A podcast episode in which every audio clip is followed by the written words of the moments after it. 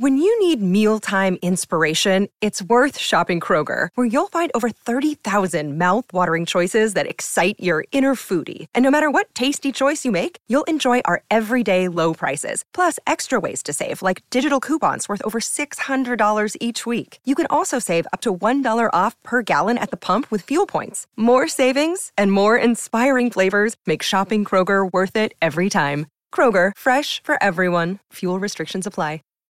Save big on your Memorial Day barbecue, all in the Kroger app. Get half gallons of delicious Kroger milk for 129 each, then get flavorful Tyson natural boneless chicken breasts for 249 a pound, all with your card and a digital coupon. Shop these deals at your local Kroger, less than 5 miles away, or tap the screen now to download the Kroger app to save big today. Kroger, fresh for everyone. Prices and product availability subject to change. Restrictions apply. See site for details. Hello and welcome to the Modern Adventurer podcast. ice blocks kind of slotted into the tops of my wellies. I, I felt like I was walking on the sort of stumps of my ankles. And um, I genuinely thought I was going to die for the first time in my life. You know. I'm John Horsfall, an adventure athlete who has pursued numerous expeditions around the world.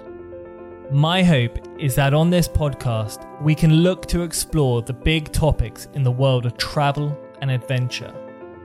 This podcast talks to adventurers and explorers around the world who have made remarkable and daring journeys in recent years. From Everest climbers to polar explorers, world record holders from all walks of life. We listen to the crazy stories from their expeditions and tragic losses and sacrifices they have made. My first guest is the perfect example of someone who has completed these sorts of journeys and has some incredible stories to tell. He undertook an incredible 43,000 mile bicycle ride, reaching the furthest capes in each of Europe, Asia, and Africa over four years. He has also walked a thousand miles solo across the Gobi Desert from China to Mongolia, as well as competing a world's first triathlon along the perceived Europe Asia border. He is a British explorer and author, and I am delighted to introduce to the show Charlie Walker. Hi. I first heard about you probably when you were doing your big cycling trip around the world. Can you tell us a bit about that trip? About how it sort of came about? How did it start? What was the sort of beginnings of it? When I, the first summer after graduating from university, I I booked a flight into Beijing and a flight out of Ulaanbaatar in Mongolia, and a little while, just a you know, two month trip to go and backpack essentially around China and Mongolia. And when I uh, had booked the flight, I sort of thought after a little while maybe it would be more interesting to cycle from one to the other. Um, I'd done a sort of short uh, cycling trip uh, a year before in in Nepal, and so I thought I'll take my bike. Didn't get off to the best start. So this is the summer of 2009 because let me get this right. About 10 days before flying, I snapped one of my quadriceps. I, I didn't tear it. I clean snapped one of the four in my left leg. Uh, right leg, sorry. Sorry, how? I don't entirely know, but there was alcohol involved. Oh, right, one of Um, those sort of drunken. Yeah, someone probably knows, but I've never quite got to the bottom of it. So I, you know, I kind of got to Beijing airport on one crutch, and then on my first night in Beijing, I broke my wrist. Similar sort of. Are you quite accident prone? I was. I'm less so now, hopefully. Bit more careful. Ye- well, a bit more sensible, maybe. Anyway, I, so I two weeks later finally sort of cut this cast off my wrist, bandaged my wrist up, and started cycling.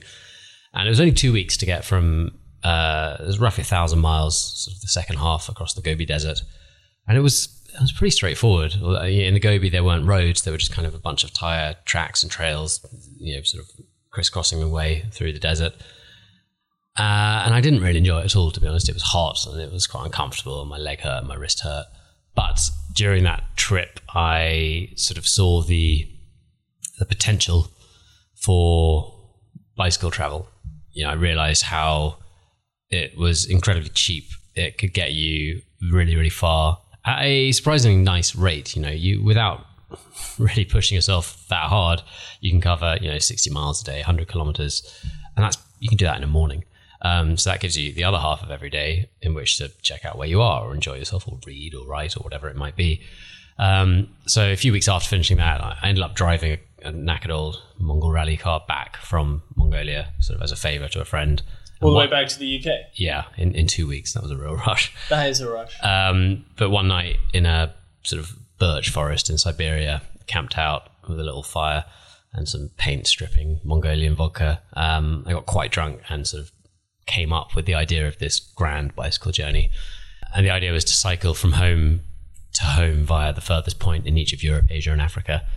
And about a year later, I, I set off. It's really actually it's kind of straightforward as that. I didn't do a great deal of planning or preparation. Yeah, the, the amount of time I expected it to take me was four years, and the world changes a lot in four years. I mean, as it happened, the the Arab Spring happened about nine months after I left, which entirely changed the sort of geopolitics of of you know the Where mid- to go? uh, well, yeah, just the, the bit that joins Europe, Asia, and Africa suddenly was just completely changed. So it's probably good I didn't get too bogged down with planning. But yeah, that, that, that was really it. You know, the 1st of July 2010, I started cycling and, and I was off. And what was the sort of furthest point? Because you left the UK, you went through Europe, you went like your route. The, the, the, the route, in short, was so the three furthest points. Uh, the first was Nordkap, which is the northernmost point of Europe up in uh, the Norwegian Arctic. And to get there was quite straightforward, just up through Western Europe, through Sweden, the top of Norway, and there. The next point from there was Singapore, which was quite daunting, sort of, you know, turning my bike around at the top of Europe and thinking, right, I've got to get to the southernmost point of Asia. Um, and that took 11 months, that leg. And that was down through Finland, Eastern Europe, uh, Turkey, Iran. Um, sadly, I had to fly over Pakistan. I couldn't get a visa. India, Nepal, Tibet, southwest China, and then Southeast Asia. From there up to Mongolia once again, through Central Asia, through the Stans, uh, through the Middle East, back through Iran, Afghanistan, actually, briefly in Turkish, uh, sorry, Kurdish Iraq, uh, Turkey, and then down the east side of Africa to the bottom and up the west side and back home.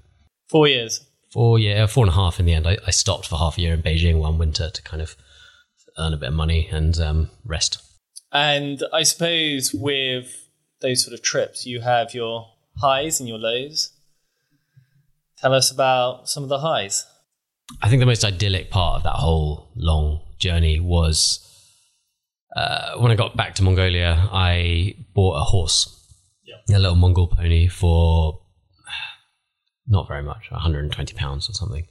And it, he was tiny and useless. And I, I actually went to um, sort of check out some horses, and I selected the horse I wanted, and it seemed like a you know, good horse, right sort of age, not too long in the tooth, uh, a gelding, so you know he had his balls cut off, wasn't going to be too feisty. And so I went back to the capital to collect all my stuff, went back to take ownership of this horse, and it was just a completely different animal. uh, so I got I got kind of done there. So I didn't really ride a great deal. Um, mostly it was just a pack horse, but I walked for two months uh, just through the grasslands and the forests at the top of Mongolia, and it was it was just beautiful. You know, the going for a long walk can be quite draining. I, I'd, I'd walked to Mongolia from China because I cycled it. You know, the first time round. This time I hiked it from Beijing up to. And walking with a pack on your back, particularly in the Gobi, was quite hard work and of wore me out. Uh, and then just the idea of walking without anything to weigh you down and a horse to carry all the stuff, and each night just making a fire. And um, a dog followed me for the second month. So I had a horse, a dog, and me, and I'd make a little fire, and the wolves would be howling, but I had a fire, so I was safe. Sounds almost idyllic. It was perfect, yeah, and and I could have, you know, it felt like I could have been in any any century, and the people I met, the you know the nomadic Mongol people living along the way were living more or less as their ancestors had lived for hundreds of years, and were very friendly and welcoming, and their way of life is completely different to ours, but you know there was plenty of common ground, and I just had yeah a great time seeing the country, getting to know the people. That was yeah, that was definitely a high. I didn't feel any sort of rush. It was just a very nice paced couple of months of walking 600 miles or something. Do you do you think you've always had these sort of big adventures in you from a young age? I mean, No, in I, terms of your I wasn't. I wasn't uh, an especially sort of outgoing, adventurous child. I grew up in a village, and so I was sort of, in, in a small sense, outdoorsy. You know, we. I wasn't a city kid by any means, but you know, we didn't. We never went camping. My family weren't into outdoor pursuits at all. I tried to do Duke of Edinburgh at school and failed the bronze expedition when, I, when I was about 14. That was probably the last night I spent in a tent until I was 19 or 20. So yeah, I, I, there, there was a big sort of hiatus where I just had no interest really. But once, once you know, once I'd left school and started traveling a bit, then you know, the sort of the bug bit. It's quite funny because my sort of trip, like my memory of camping when I was younger, was once sort of being down and there was sort of almost like a storm in the night and the metal poles like smashed me in the head and that's my only memory growing up of like proper camping and then sort of when i got into it i didn't i suppose you almost go with a sort of naive expectation. You're just like yeah yeah i'll be fine. It'll be great. Which is sort of like how i started as well. It's just this almost naive yeah let's just see what happens. Take each day as it comes and work from there. Yeah. was that the sort of mentality you had do you think? Pretty much. I mean, there's a lot of hubris in how I sort of got into that big trip on the bicycle, for example, because I just, you know, I was sort of young and um, wanted to. I, I, there's, there's definitely some ego in it, which I Yeah, think is pretty, is pretty much gone now. um, now I know my own true ineptitude. But back then I kind of thought, you know, I wanted to make my mark in the world or something, go off and do some big, grand, dramatic, you know, quixotic adventure yeah and kind of um, you know see what I was capable of. And I thought it'd be all exciting and you know romantic. And then very quickly, once it got going, I realised that much of this four year you know, slog was going to be just day in day out schlepping along roads on bicycles and sleeping in sort of woodlands on the fringes of um, you know villages. And I was essentially a kind of glorified itinerant hobo for for years without kind of friends or family. It's a very unusual thing to do with your life.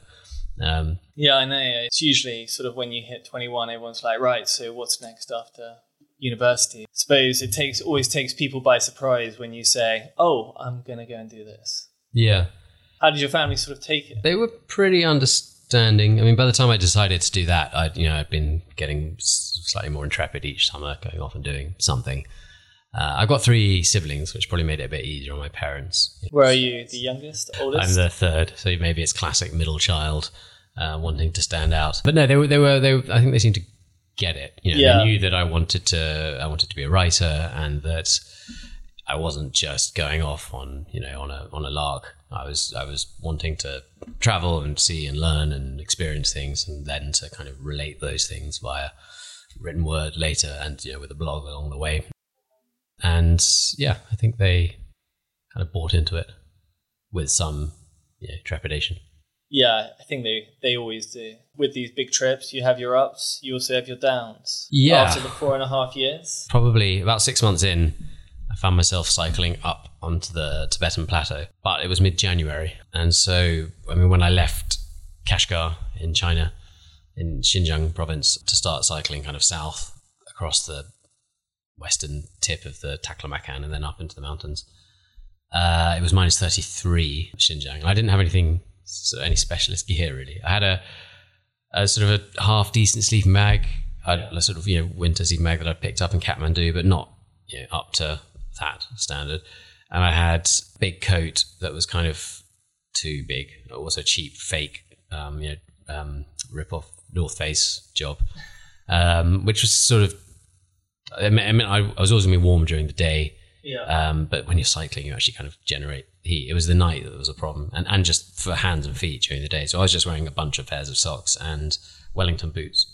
Um, I don't know why Wellington boots. They're not at all, you know, insulating. As my feet got, you know, really, really cold, and my hands with not good quality gloves. I mean, I got fros- frostbitten in the end Badly or just. quite. I mean, I haven't lost any of my fingers. You know, I had these blisters that sort of Oh, wow. you know came up, and I had to lance them, you know, every day for probably about three weeks until I got off the plateau. Uh, and they were just absolute agony. You know, like the fingers were the tips of the fingers were dead, but you know, I haven't had to cut anything off. They are more uh, sensitive to cold temperatures now, and I get sort of pins and needles more often. But um, there was one particular sort of blizzard that I got sort of lost in, and, and this road I'm following is, I believe it's now paved, but this is nine years ago, and it was really, really not. Yeah, it was. It was. It, it, it was. I think probably still is one of the most remote and least travelled roads in the world. Uh, the western sort of gateway to Tibet.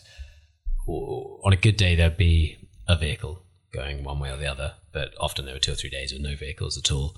And I wasn't allowed to be up there either. Like I cut a hole in a Chinese military base fence and snuck in to get into Tibet because I. I didn't have permits to travel there. You can't travel independently there on a bicycle. Um, so I was having to hide the whole time, and I, you know, I couldn't get enough food. So my um, in the month, six weeks that I was up there, uh, my body weight dropped by twenty five percent, which is quite a lot. Um, and so I was really not in a good way. And then I got this one particular blizzard. I mean, there were a bunch, but this one was the worst. I got caught out in it, and the wind picked up really, really quickly until it was too strong, too fast to even consider trying to put up my tent. And this tent was a one man basic tent that was sort of jobby that you just hide away. And... Yeah, it was not. You know, it was not a four season tent. It was no. perhaps a two season tent. Um, it wasn't sturdy. It wasn't like a geodesic dome or a bubble or a tunnel or any of this stuff. It was a really, it was a lightweight. So it weighed less than a kilogram. It's the sort of thing that people use lightweight if they're like walking the Appalachian Trail in summer. So I, I, couldn't get that out, and the sky was white and the land was white, and I'd lost. You know, visibility went way down. I couldn't see. You know, 10 meters ahead, 20 meters ahead, perhaps. Um, I lost the road or the track. Um, and before I knew it, I was just stumbling through shin deep snow, kind of lost, pushing my bicycle. And the, sort of, the sensation was just receding from my fingertips. My feet felt like a pair of ice blocks kind of slotted into the tops of my wellies. I, I felt like I was walking on the sort of stumps of my ankles. And um, I genuinely thought I was going to die for the first time in my life. You know, I didn't have a phone. I, if I did, it wouldn't have worked. That was who knows where the nearest person was. And, and I started to cry. then my tears started freezing, and then my eyelashes start getting like frozen shut. Uh, so I was, was, I mean, it was really ridiculous. I was like lost and blinded in this whiteout, and at the same time, physically blinded as my eyes were gluing themselves shut with with the sort of the tears that I was, you know, blubbing. Probably ten minutes after a while out in this situation. I was probably about 10 minutes from digging a hole in the snow and kind of burying myself in my sleeping bag and hoping for the best. But I kind of miraculously stumbled upon this hut. Essentially, I saw this grey shape in the haze and walked up, and it was a hut that a Tibetan family lived in in the middle of nowhere, half the size of this room. Um, and they took me in for the night and sort of looked after me and tried to help me with my fingers. And yeah, but just the, you know, the sort of the three hours or so before I got indoors there um, for the last hour and a half of which I was pretty convinced I was going to die and be found, you know, come spring, sort of a bleached pile of bones somewhere up on the plateau, or several springs, hence, you know, because it's not a busy place. Uh, was yeah, that was the, probably the lowest lowest point. God, and that family took you in. Yeah, yeah. I mean, it's the remoter parts of the world. There's no question. Everyone just helps each other. You don't, yeah. you know, you don't turn a stranger away when they're I think they thought I was the abominable snowman when I, because I just walked in. Um, and you know, they probably hadn't seen some like white dude before. It's not an area that people pass through. And you know, I had snow in my beard and like two icicles of snot hanging from my moustache, and I was too cold to talk, and I was shaking wildly, and I was wild-eyed, and I was you know foot taller than them, and uh, yeah, I, the kids were terrified. They, as soon as I walked in, they fled to the far corner of the room, uh, and I bet they wish they could have got further away sometimes in the most remote places, people are just unbelievably kind and would always welcome you in. I think in Tajikistan a couple of years ago, we were in, we went up this mountain thinking that we were getting away from all civilization to go and camp. Then we came to this remote village, and then suddenly it was like a tiny village. It had its own mayor, it had its own sort of hierarchy. And they're like, yeah, yeah, yeah, come and stay, come and stay. I mean, language barrier was iffy. Did you ever find that the language barrier on your trip? Yeah, I mean that was often a often a problem. I did my best to pick up as much as I could of each new language as I sort of drifted through regions because I wasn't washing a great deal during this journey, and because my hands were in front of me on the bicycle all day, I sort of developed this system of writing the numbers one to ten on the knuckles of my fingers one, two, three, four, five on the thumb, six on the other thumb, and then up to ten on the other hand as well as words, you know, on the left hand, left and right, on the right hand, and hot, cold, up, down, yes, no, please, thank you. I had this sort of system for where each thing would go. my hands would be in front of me. So within a day, I'd learn them, and then when I got to the next country, I'd just do the same with the you know with a new language. So I you know picked up things like that fairly quickly. And yeah, in Central Asia, for instance, I, I sort of got you know, country places where I was regions where I was able to use one language for longer meant I picked up more of them. You know, so I got I got somewhere with Russian and French in Central and West Africa was useful, and uh, sort of Farsi. I was in Iran in total for four months, and yeah, and Afghanistan for another month. So that that certainly helped. Uh, but no, I'm not a natural linguist, and China was an interesting time. How do you think it sort of changed you? You'd got you'd left the UK four and a half years later. You returned. I don't know the sort of monotony of day to day life would have been difficult. Yeah, I mean it's hard to give a sort of an exact answer to that, I suppose, because when I left, I was 22. When I came back, I was 27, and I'm sure we all change enormously in that sort of you know mid 20s period. Um, but I certainly, by the time I came back, I was much more um, sold on the idea of doing these things, you know, for if possible for a living. I suppose emboldened, having I'd both learnt my sort of limits as well as my capabilities, and I had so many times during that four year journey, I had come close to real disaster. You know, the the sort of the near brushes were fairly countless. But at the same time, I'd, I'd, developed a better sense of how to avoid things like that. And I, I think my sort of survival instincts were much, much sharper than they had been before. So I felt, I suppose I was left with the self confidence to be able to try much more sort of ambitious things. So I mean, the next journey that I did was the next sort of big journey. Uh, started with a three month ski through a really remote area of Arctic Russia uh, sort of Siberia in in winter, um, with even colder temperatures than in Tibet during that previous winter. You know, going a month at a time without seeing a person or a building, apart from the expedition partner I took with me. And so, yeah, the the that's the main thing that changed. I felt able to sort of take things on, and and part of that confidence probably stems from the realization that that sort of kindness and helpfulness is the global default pretty much wherever I went in the world. People's initial instinct was to help me or to look after me as opposed to take advantage of me or rob me or whatever else. So I, I overwhelmingly had it's incredibly rare positive experiences with people. Yeah, exactly. I know a lot of people listening, you know, who may be thinking of going on these big, big adventures, and I, th- I imagine a lot of them are always terrified to go alone because you're sort of one fifth of the five closest people you surround, and if those people aren't sort of into these big trips and you deep down are and you're sort of craving this adventure, this sort of excitement in your life, when you need mealtime inspiration, it's worth shopping Kroger, where you'll find over 30,000 mouthwatering choices that excite your inner foodie. And no matter what tasty choice you make, you'll enjoy our everyday low prices, plus extra ways to save, like digital coupons worth over $600 each week. You can also save up to $1 off per gallon at the pump with fuel points. More savings and more inspiring flavors make shopping Kroger worth it every time. Kroger, fresh for everyone. Fuel restrictions apply. It's lunchtime at Tim Hortons, and we're serving up a special deal just for you. Our new $5.99 lunch deal includes your choice of any lunch sandwich and a side of crunchy kettle chips. Because what's lunch without a little crunch? And the sandwich choice is all yours, like a ham and Swiss, Chipotle chicken wrap, BLT, and more, made to order just the way you like it. Tim Hortons' new lunch deal. Simple, delicious, and just $5.99. Now that's a good deal. Only at your neighborhood Tim's. U.S. only. Price and participation vary. Terms apply. I know a lot of people are always put off by being alone.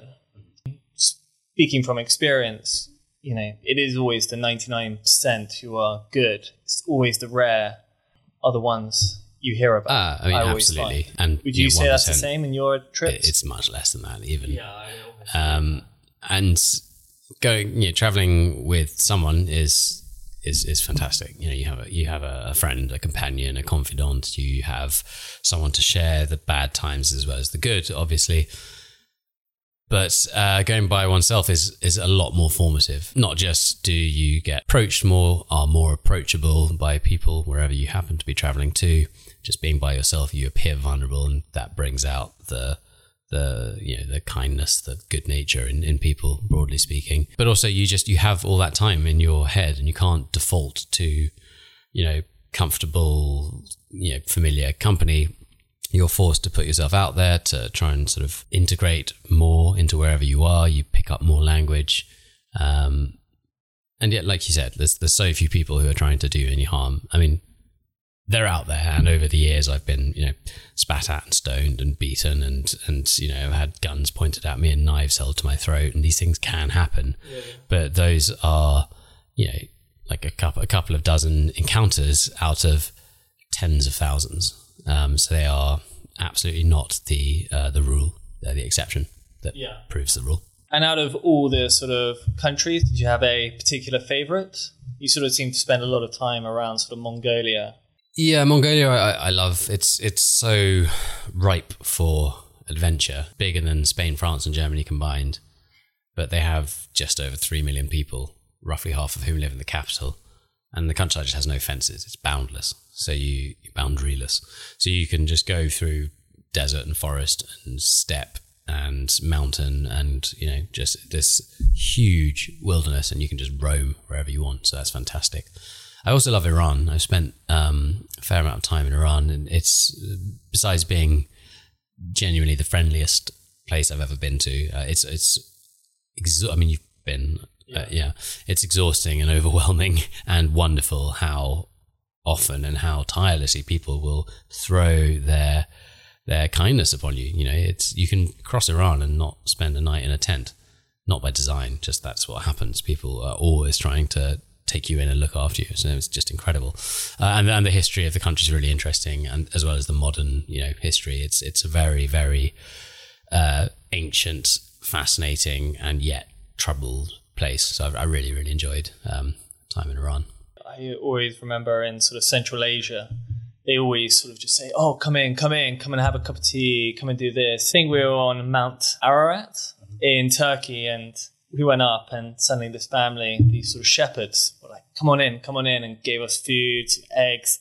I mean, we were not expecting it at all, and we were just like, "Why? Why?" Because it's very difficult, especially I think in the UK. But I, I think it does happen. Mm-hmm. Yeah, it happens here as well. It's yeah. it's just broadly speaking, in the UK we live our lives slightly more sort of gated. Yeah, yeah, we're a bit more sectioned off and partitioned from one another. But if you you know if you're wandering through the Highlands, for example, and you pass someone's cottage and you stop to ask for water, or they see you out the window, there's a good chance they'll ask what you're up to, or or you know give you a bit of food, or or, or want to spend the evening drinking whiskey with you. You know, it it it's um it is human nature. It's uh, people often say that we're we're too egocentric and sort of cynical in in the West, whatever that might be. And I really don't think it's the case. I think it's just the the the if you look out the window now in Acton in West London and see someone cycling past with panniers, you don't know if they've come from China and are on their way to Mexico, yeah. or if they just carry a lot on their commute. It's quite hard to tell. Um, so there's not the same sort of sense of cycling past a yurt in you know in a in a mountain valley. Yeah, exactly. And you also did this world first triathlon across the perceived border of Asia and Europe. What was the sort of mindset and what sort of inspired you to do this particular trip? The impetus for that trip was spurious idea of a continental divide between Europe and Asia because it, it doesn't take a genius to look at a map and realize that Europe and Asia are one continent. And it doesn't, it, it's not a problem to have different regions of a landmass given different names. You know, you can refer to the Indian subcontinent, but there's this, there's this particular gravity that is given to the respective ideas of Europe and Asia by Europeans, really, frankly. Uh, and this goes back two and a half thousand years, like all the way back to the ancient Greeks who thought that Asians were barbarians. And their their idea of the border between Europe and Asia is the the birth of what is today geographically considered the border between Europe and Asia. But it, it's completely um, you know man-made. It wouldn't or shouldn't be problematic if it wasn't used as a lazy trope, often by people with an agenda. Yeah. You know, you'll hear someone who is trying to denigrate the concept of Asian people on you know the news or on question time or something and they will refer lazily to asian people And what they mean by that normally is some, you know, they're, they're using that lazy, sort of um, wide ranging term. And really what they mean is, you know, problematic fundamentalist extremist groups or something like that. Referring to one person as an entire. Exactly. It, it, it's, it's lazy and it can be used um, accidentally or maliciously.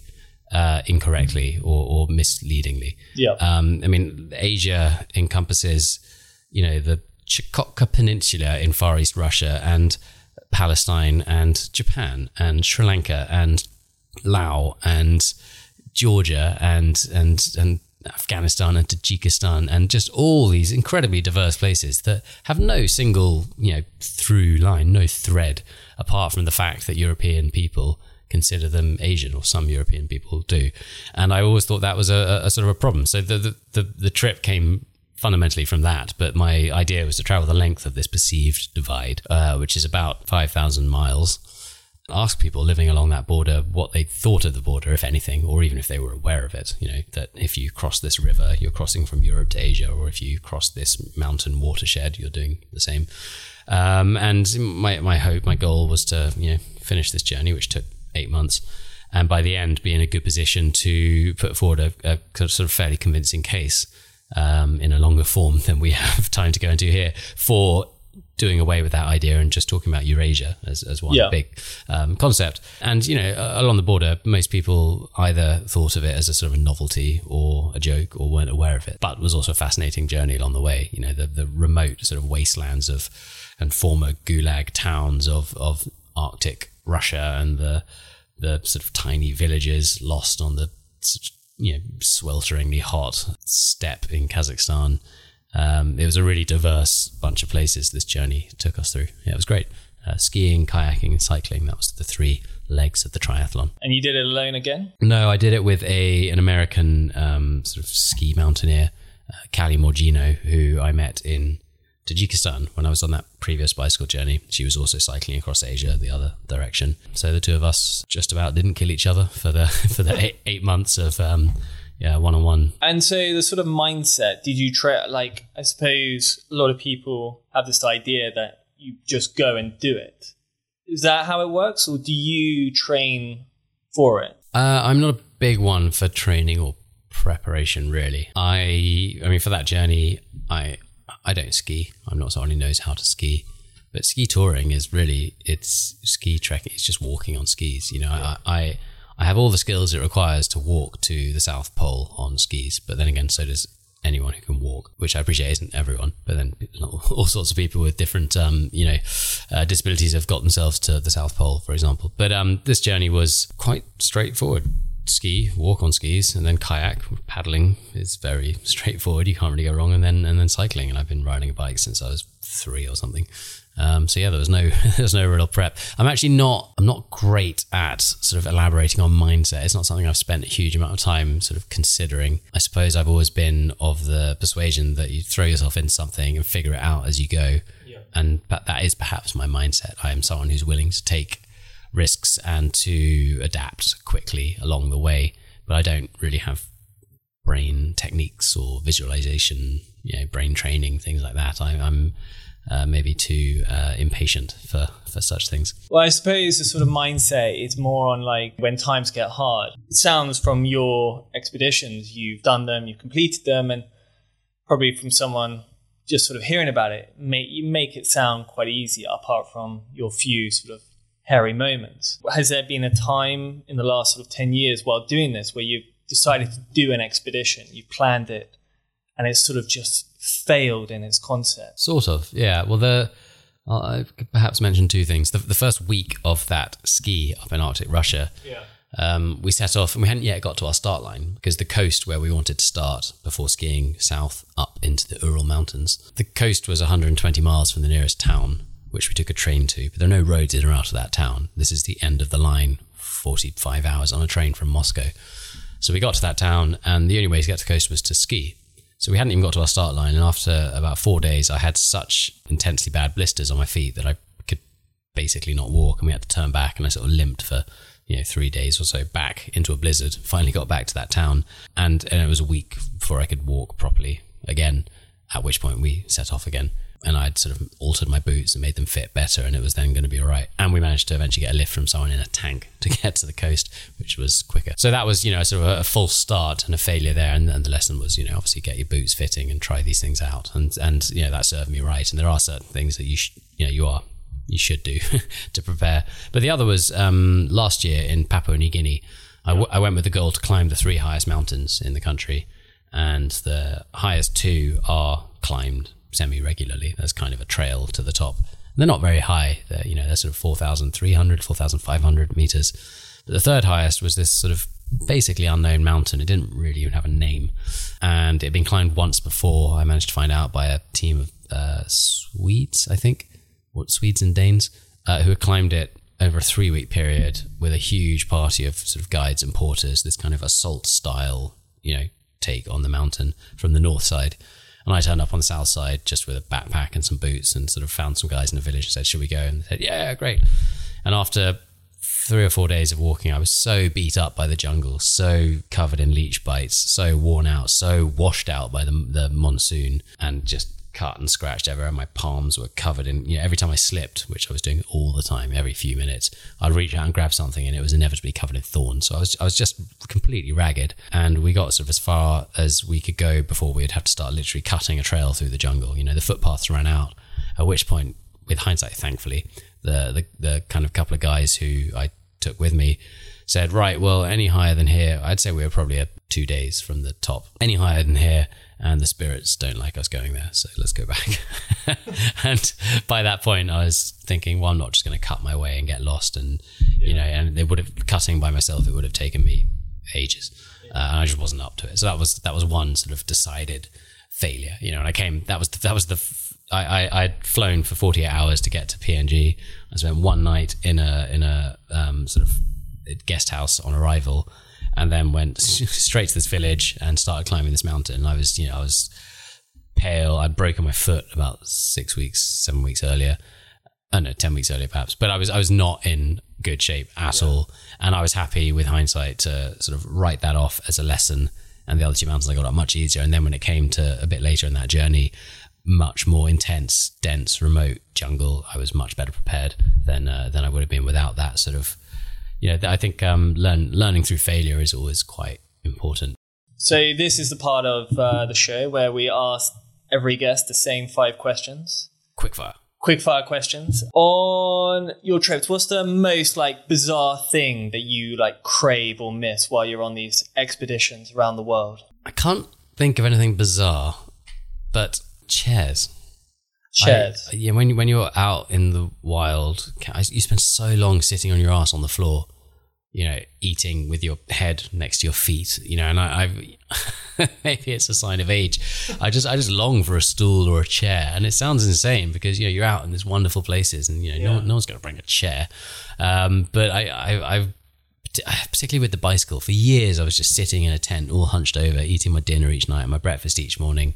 Uh, and and I love the concept of a chair and a table. It's incredibly vanilla. It's not very bizarre. Uh, but you know, on any of these given trips, if if I could have some sort of magic weightless item that was inexhaustible, I wouldn't take good red wine or chocolate or cheese or or, or whatever. I'd take a chair. What's your favorite adventure book that you've read? Travel writer called Redmond O'Hanlon. Um, he's a sort of Oxford don and an ornithologist, and he is the total antithesis of what we think of as the kind of the you know um, Victorian bearded explorer adventurer type. Um, he is this kind of bumbling, grey, mutton chopped, you know, academic from the dreaming spires of Oxford who knows all about birds and is totally inept and out of shape and physically unable. But his books are the funniest things I've read. Well, at the same time, being fascinating, impressive journeys.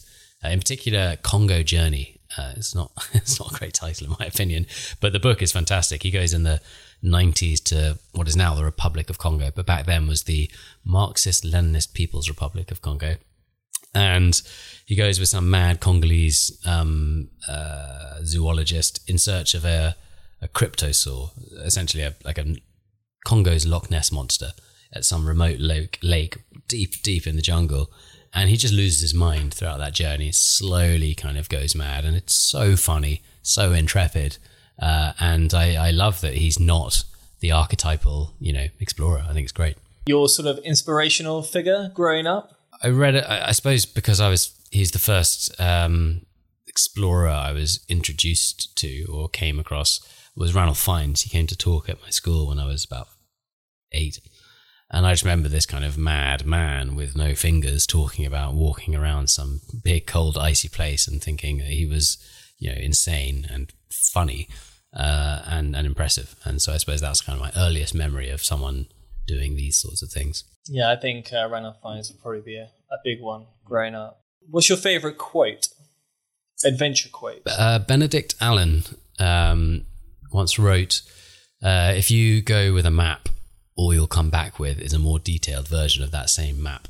Which, in essence, means you know just don't bring your ideas to impose on a place. If you go with as open a mind as possible, you will come back with so much more rather than going with your preconceived idea of some place and trying to sort of mold it into what you already know.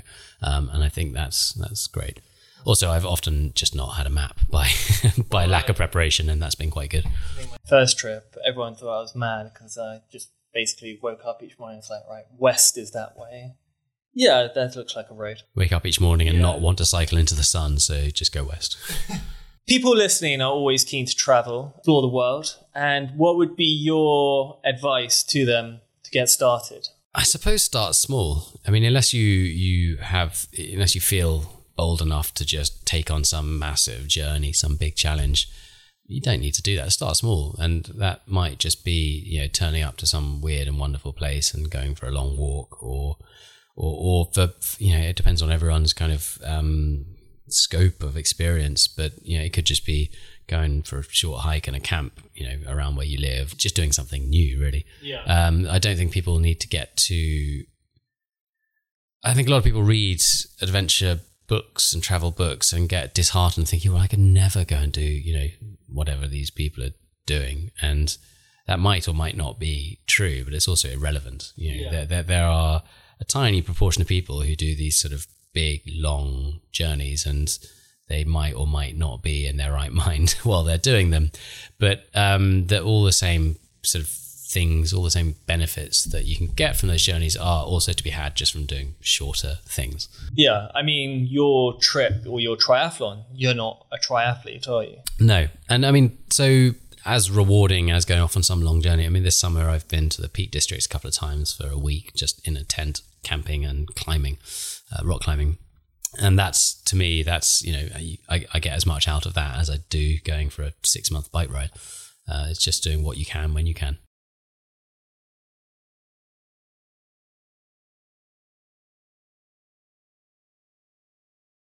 And um, where can people find you? My uh, Instagram is probably where I most often post things. That's yep. at CW Explore. Uh, my website, cw.com. And I've written a couple of books uh, Through Sand and Snow and On Roads That Echo, which people can find on my website or Amazon, Kindle, Audible. And that's your trip cycling the world? Yes, those two books together make up that uh, four year bicycle ride. Amazing. Well, thank you so much for coming on. As I'm sure everyone's wondering, what's next? I am hoping to get back to Papua New Guinea uh, once the COVID situation allows. Um, and to get sort of further and deeper into the into the remoter areas of jungle, probably in the west of the highlands. Uh, so yeah, watch this space. And thanks very much for having me on. No worries, absolute pleasure. Cheers. Join us next time on the Modern Adventurer podcast it's promotion, pay rise, whatever it be. I'm I'm I'm very much the same. I need that um, that motivation in order to push myself forward. Thank you for listening. You can watch the videos on YouTube now, and please tell your friends about the podcast, subscribe, and leave a review on iTunes, as it makes a huge difference to the show. Thank you, and have a great day. When you visit Arizona, time is measured in moments, not minutes. Like the moment your work stress disappears as you kayak through the canyons or the moment you discover the life changing effects of prickly pear chocolate. But nothing beats the moment you see the Grand Canyon for the very first time. Visit a new state of mind. Learn more at hereyouareaz.com. When you need mealtime inspiration, it's worth shopping Kroger, where you'll find over 30,000 mouthwatering choices that excite your inner foodie. And no matter what tasty choice you make, you'll enjoy our everyday low prices, plus extra ways to save, like digital coupons worth over $600 each week. You can also save up to $1 off per gallon at the pump with fuel points. More savings and more inspiring flavors make shopping Kroger worth it every time. Kroger, fresh for everyone. Fuel restrictions apply.